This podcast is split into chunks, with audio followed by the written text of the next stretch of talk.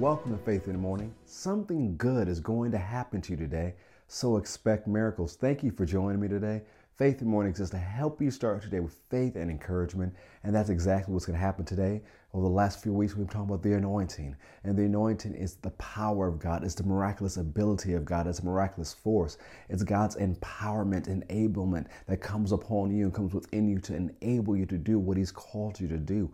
Every believer, every Christian is anointed. It's not just for the superstar evangelists you think of or the super prayer warriors. Oh, they have the anointing. No, if you are a believer, if you are a Christian, if you're part of the body of Christ, you are anointed. Say, I am anointed. Come on, say it out loud. Put it in the chat. If you're watching somewhere, you put it in the chat. Start your day saying it with me. Say, I am anointed. When you say that, you're acknowledging that God has given you power to live this Christian life. You're acknowledging that God has given you ability to do what He's called you to do. You're not in this by yourself, but you receive you have received gifts and graces and abilities from God.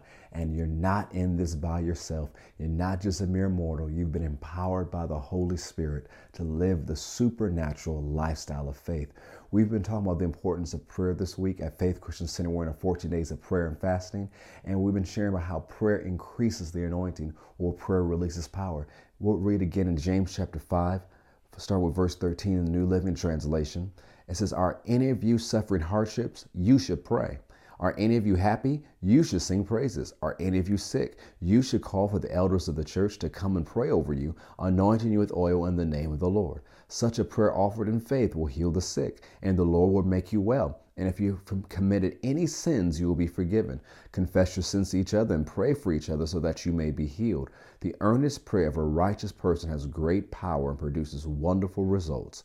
Elijah was as human as we are, and yet when he prayed, earnestly that no rain would fall, none fell for three and a half years. Then, when he prayed again, the sky sent down rain, and the earth began to yield its crops. And so, we've been looking at this passage this week, and one of the things we realized as we looked at this passage that we see here the prayer releases power, or produces power, or causes great power to be made available. We looked at Amplified Classic Edition earlier this week, and it says this way the heartfelt and persistent prayer of a righteous man, believer, is able to accomplish much. When put into action and made effective by God, it is dynamic and have tremendous power. The Amplified Classic Edition says that was the Amplified version. Um, and so the Amplified Classic Edition says makes tremendous power available. And one of the things we've been looking at is how when you pray, says, yes, if you have your own hardships, pray, and that's going to cause power to be released in your life. But most of these times we see in these verses, this passage here, it's about praying for others.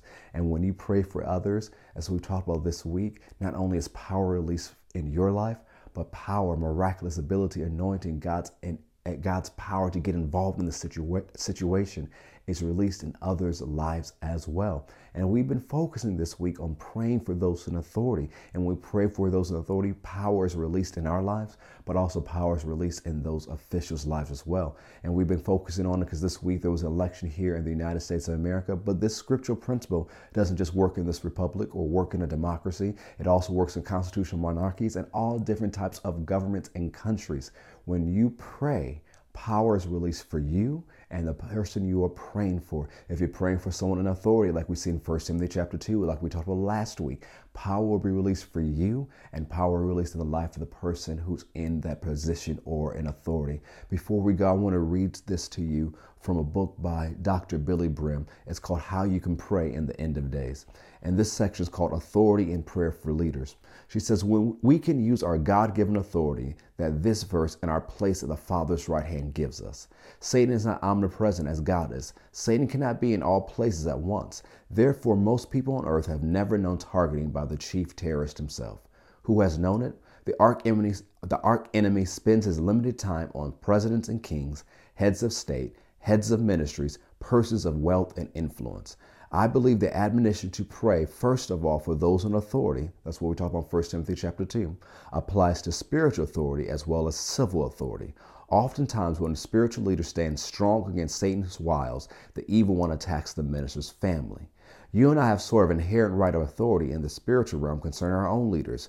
For instance, I have a right to come against the demons that would bother my mayor, my congressperson, my governor, and my president, and concerning spiritual authority, my pastor, my teacher, etc. We do not have authority over people, our authority is over demons. And she references the preceding chapters on exercising authority in prayer. And so, one of the things we see here is that the attack of the enemy, he comes against leadership, especially high up leadership. And when we pray, power is released to combat what the enemy's trying to do in that leader's life. So I encourage you, pray for your pastor. I know a lot of you who listen and watch this podcast, I'm your pastor and I appreciate your prayers. But if you're part of another congregation, another place, pray for your pastor. Pray for your mayor. Pray for your congressperson. Pray for your governor. Pray for the president. Pray for the leader of your province, your nation. If you're watching another nation, it'll cause power to be released in your life and power released in that official's life. Even if that official makes that wrong decision and doesn't do what God wants them to do, the power that's released in your life not only takes care of you, but it takes care of those you're responsible for. So don't give up in praying for officials because you don't like what they do, or the party you want is not in office, or etc., whatever it is. I preach the same message every election time reminding people it is important to pray for those in authority. No matter what your political affiliation is, it is your responsibility to pray. I like to say it this way before you follow elephant or donkey, you need to follow the lamb. And the Lamb has commanded us to pray for those in authority. And we see the benefit that power is released in our life as well as the lives of those who are in authority. So keep on praying because more power is released with earnest, heartfelt, continued prayer. Well, thank you for joining for Faith in the Morning. Something good is going to happen to you today, so expect miracles. Have a great day, and I'll see you next time on Faith in the Morning. God bless.